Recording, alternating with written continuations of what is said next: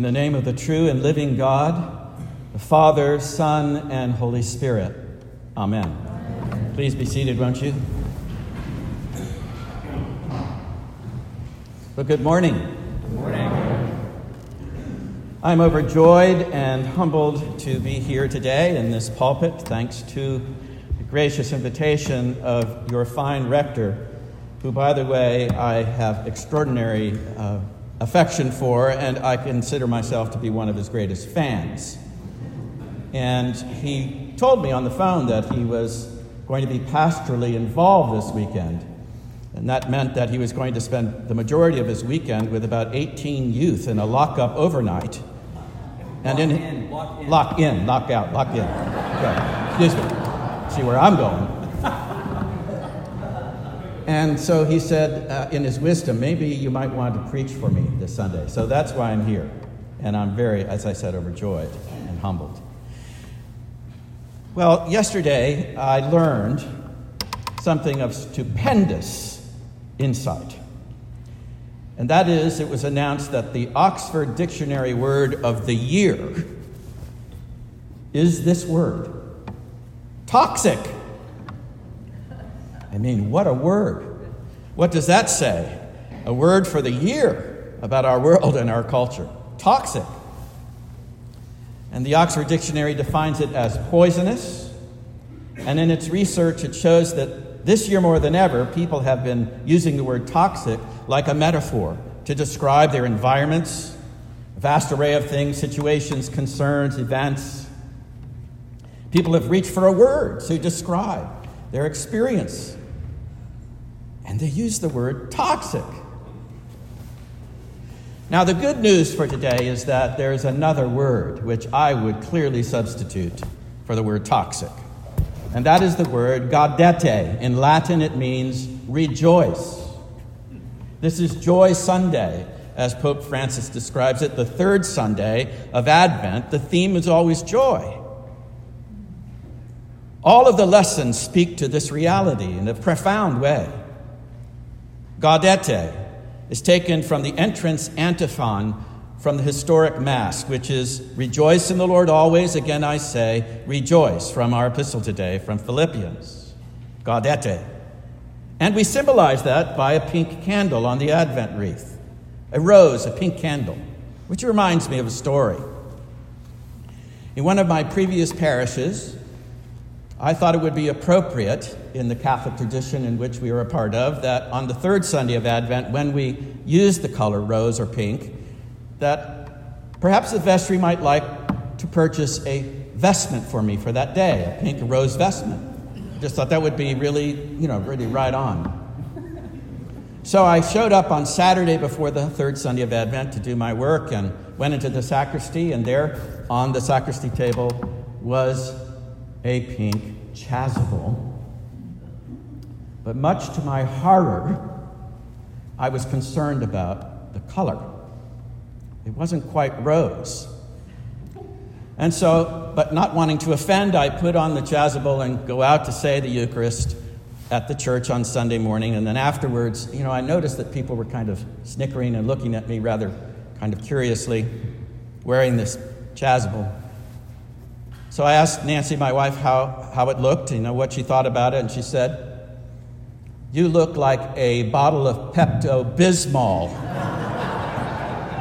a, you know, kind of like a, a jelly bean, a pink jelly bean. So I was deflated, and that was the last time I wore the pink chasuble. But the idea really is that we are joy challenged in our world today. We're joy challenged in our experiences. I mean, so often I can find myself in that state. I'm not rejoicing, I'm complaining, I'm not praying enough, I'm worrying, I'm losing my peace. How can you rejoice in view of the vicissitudes and the toxicity of life around you? That's the challenge. Well, maybe we need to understand what joy is all about. Here's a definition that has really assisted and helped me. It's both biblical and it's also from a neuroscience human brain perspective, and that is this Joy is above all things relational. In other words, we experience joy when we discover that someone is glad to be with us. That's the experience of joy. We are in a situation in which someone is delighted and glad to be with us and we with them. It's relational, it's a dynamic relational experience of being glad to be together. It's amplified, in other words, by being with people who delight in you. High joy, in other words. You can just think about those moments in your life where you've experienced high joy or even just a modicum of joy. It's usually because you are with people who are delighting in you. That is quite an insight. And here's the main point of my homily today joy changes everything because God is rejoicing and glad to be with you. God is glad to be with you. He's rejoicing over you. And we need to see that God is with us in this way. The words from Zephaniah in the third chapter God is singing a song over you. God is rejoicing over you. God is in the midst of you. God is glad to be with you, to deliver you, to be with you and help you. That is a profound idea. And then Paul, in this explicit word of encouragement and indeed a command, says, Rejoice in the Lord always, at all times, in every experience. Rejoice. Why? He says, The Lord is near you.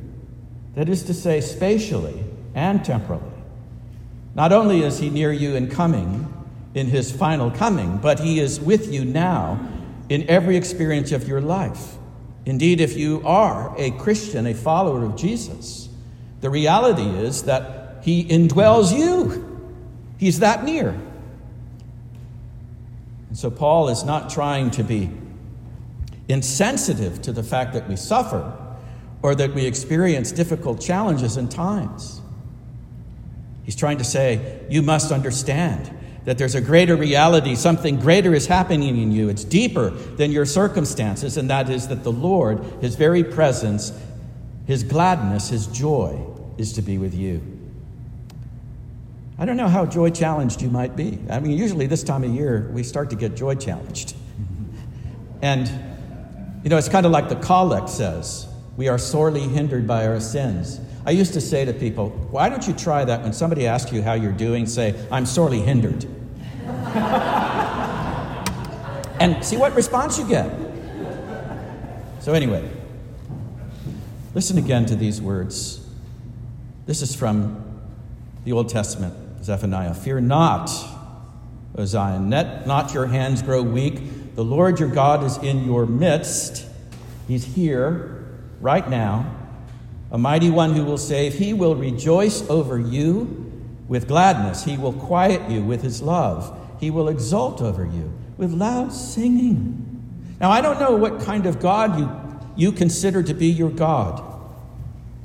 But I learned something from Dallas Willard, who was one of my professors. He was a professor of philosophy at the University of Southern California and a writer of spiritual direction and formation, which is just profound. listen to what he says. I've got to let this quote come because it's really definitive. He says, God leads a very interesting life. He is full of joy. Undoubtedly, he's the most joyous being in the universe. The abundance of love and generosity is inseparable from his infinite joy. All the good and beautiful things from which we occasionally drink tiny droplets, God consciously experiences them in all their breadth and depth and richness all the time. Do you have confidence that God is the most joyful being in the universe? And if you have trouble with that idea, then the question is well, is your God gloomy? And that's unfortunate if you think that. We need to see God, that He's with us in all circumstances. Well, what does it take? Well, I think again, it's a matter of perception. To be aware of his presence, to be aware of his goodness, to be aware that He's there to hold you in the midst of the vicissitudes and difficulties and struggles of your life, that they are not the greatest reality to you. The greatest reality is joy. God is somebody who delights to be with you, and God wants us to want Him. That's the good news. So, brothers and sisters, the fondness, the endearment, the unstintingly affectionate regard of God towards you is real. Joy is not a passing sensation, but a pervasive sense of well being. It's infused with hope in the goodness of God. The goodness of God. God is happy to be with you. Amen.